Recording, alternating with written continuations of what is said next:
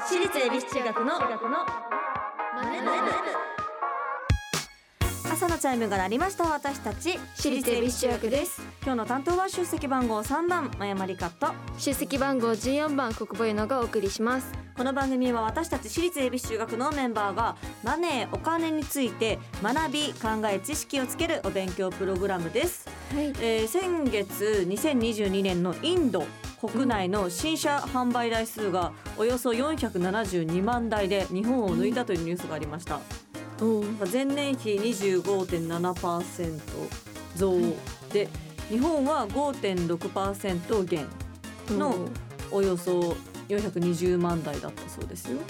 なるねなんかこのインドって最近よく話題になってますよね。えわかんないわかんない、はいなんかね自動車の販売新車販売台数が中国アメリカに次ぐ世界3位になってさらにねインドは中国を抜いて人口が世界一になる見通し。えそんなとい人う口話題が多いんですねめっちゃ人口多いんだよ今、えーインドだからやっぱ人口が多ければ多いほどねその経済もさ、うんま、回っていくじゃないはいからさこのねもしかしたらこんなねニュースからインドはこれからも市場が拡大していくのではみたいなうんな感じにホットなねホットな今国となってますよインドは。るほどねだからさそのインドがさまはあい経済的にはまだ中国を抜いてないじゃない、はいでインドの一人一人のさその収入がもっと上がってったら、うんよりこう車を買う台数の人もさ、あーお台数も増えはいるかもしれないからさ経済もどんどん回っていくかもしれないよねうんいやだからもう本当注目ですび注っ目くりですインド、ねもうインドなんてインドカレーのイメージしかなかったけど それしかない今となっては、ねえいつか日本にとって大事なね国になるかもしれないですよねインドってね。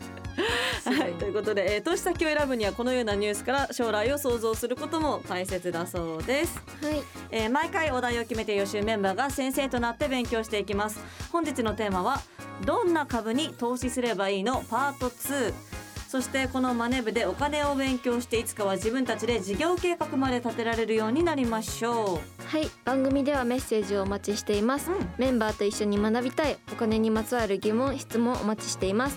ラジオ日経エビチューマネブホームページメッセージフォームからまたツイッターハッシュタグエビチューマネブでお待ちしていますうそれでは私立恵比寿中学のマネ部今日も始めていきましょうじゃあゆの修行の挨拶お願いしますはい起立気をつけ礼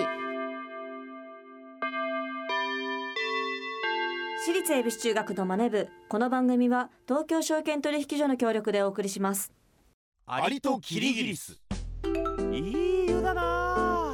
おやキリギリスくんじゃないかアリ課長ご無沙汰しております奇遇だね東大会社を辞めてからは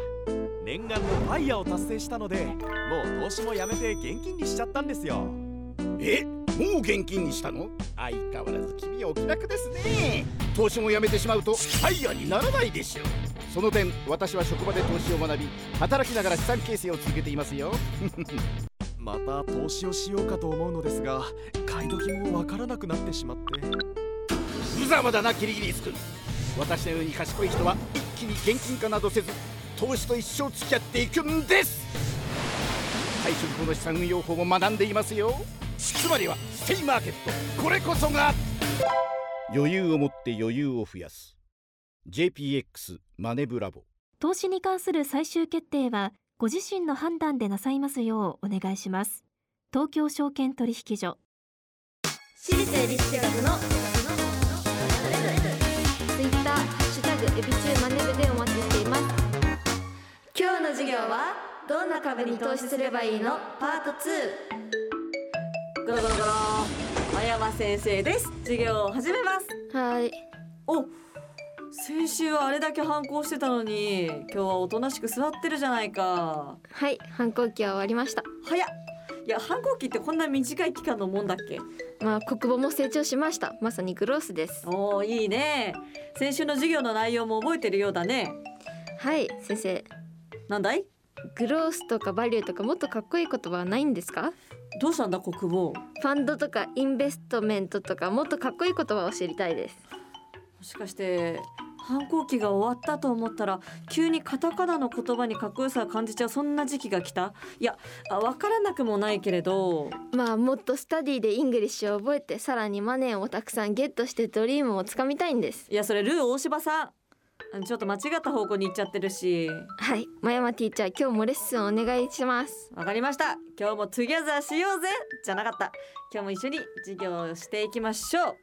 うはいさあということで今日はファンダメンタルズ分析とテクニカル分析というかっこいい言葉を勉強していきましょうはいこれは投資を判断する方法のことなのですが、いまずは次の表を見てみましょうはいこれは新車中古車販売などを手掛けるグッドスピードという会社のえ決算説明資料の一部だそうです。ということで、はいえー2022年9月期連結業績かっこ四半世紀推移というねものが手元にありますが、はいまあ、これを見てざっくりになっちゃうけどどんなことがわかるえ上がってる、そう売れてねる台数も上がっているそうだねなんか2021年の9月期から2022年の9月期比べると1年間でだいぶねこう上がってる感じがするよね。え2000台くらい違いますねそうだね通期実績でいうと売上高でいうとね447 7億億8000万8,000万ぐらいってことはあそれでだから2022年は561億4400 4400万円ぐらいえー、すごいねだいぶだよその台数もねそうそうそう台数がね1万2854台から1万4793台までそう両ね輪小売り販売台数は増え上がってるね単純にこう2,000台くらい上がってるねうんすごいわ四輪のねもう毎年みんな車買い替えたりとか買う人が増えてるんですねそうねなんかこうコロナ禍だけどね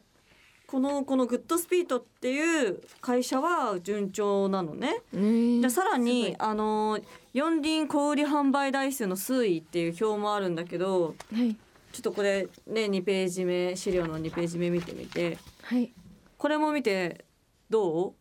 こおーの2018年の9月期から、まあ、2020年の9月期まであるんだけどはいあ愛知県の会社なんですか確かに愛知県なのか東海地方すっごい地元があると思って春日井店があるからあちょっ本当とだね嬉しかったです、春日井もあるしねはい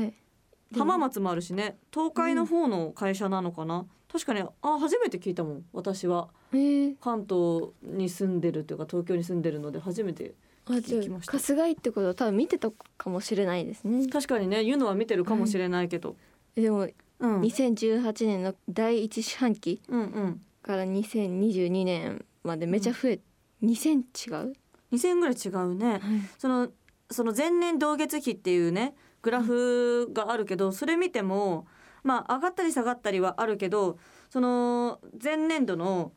比率でいうと、ほぼ100%超えてるもんね。うん、すごい、ねだから売り上げが順調に上がってるということなんだけどこれを見てこの会社は今後も成長すると思いますかそれともちょっと停滞しちゃうかなと思います、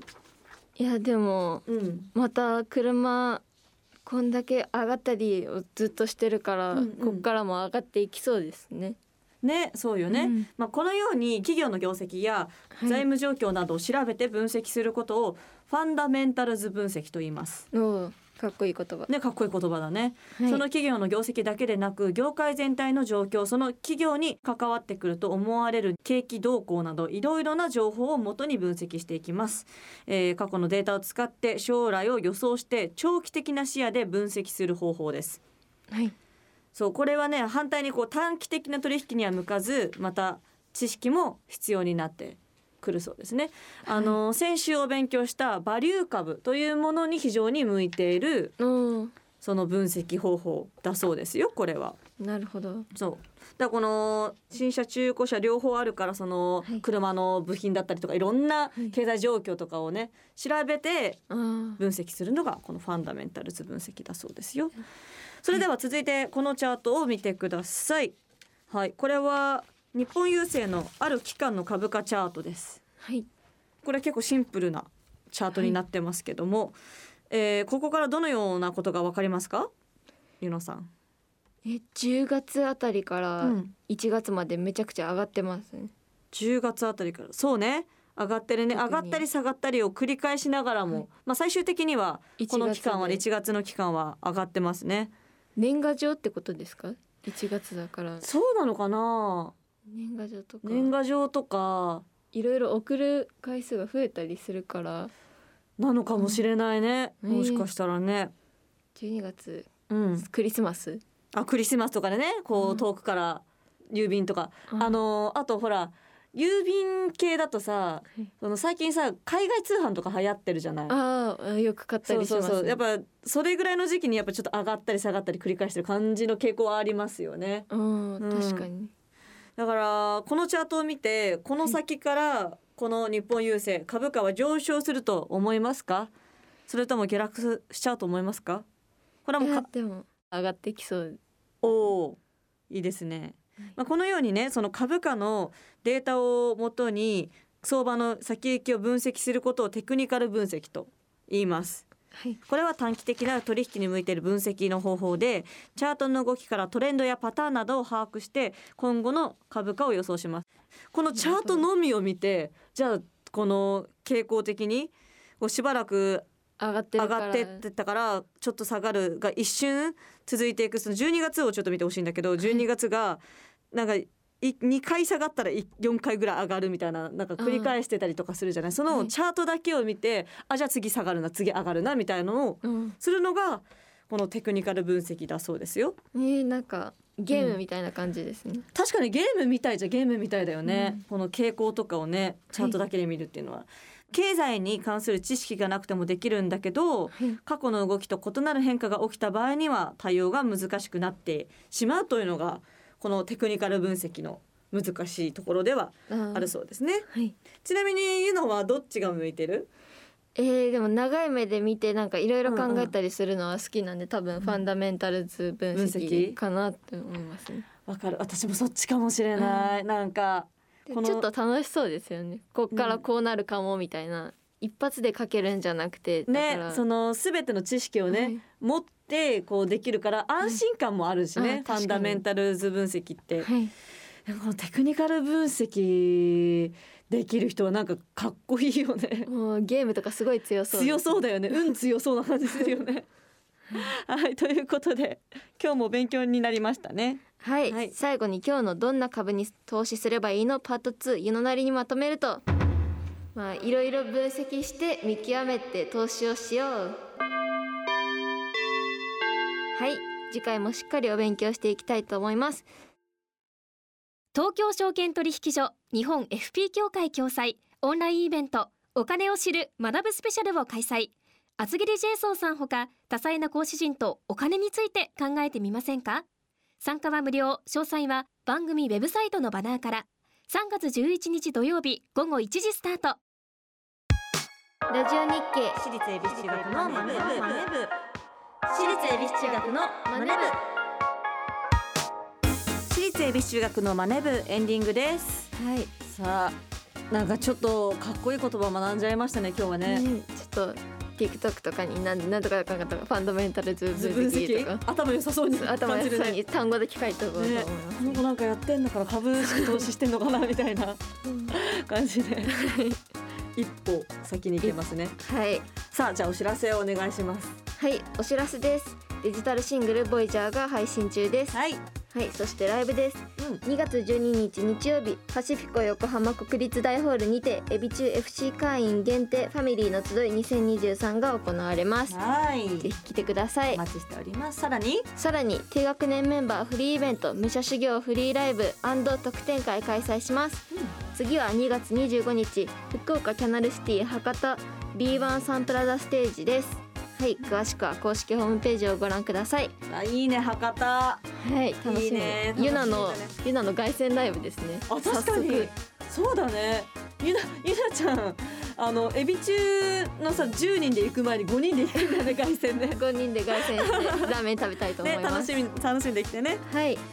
さあということで番組ではメッセージをお待ちしております今日の授業の感想次回の宿題についてメンバーへのメッセージなどなど宛先はラジオ日経エビチューバネブホームページメッセージホームからまたツイッターハッシュタグエビチューバネブでお待ちしておりますはいそれではまた来週私立恵比寿中学のマネ部ここまでのお相手は集積番号3番宮山理香と出席番号14番ボイノでしたお疲れ様でした私立恵比寿中学のマネ部この番組は東京証券取引所の協力でお送りしました投資に関するご判断はご自身の責任において行われますようお願いいたします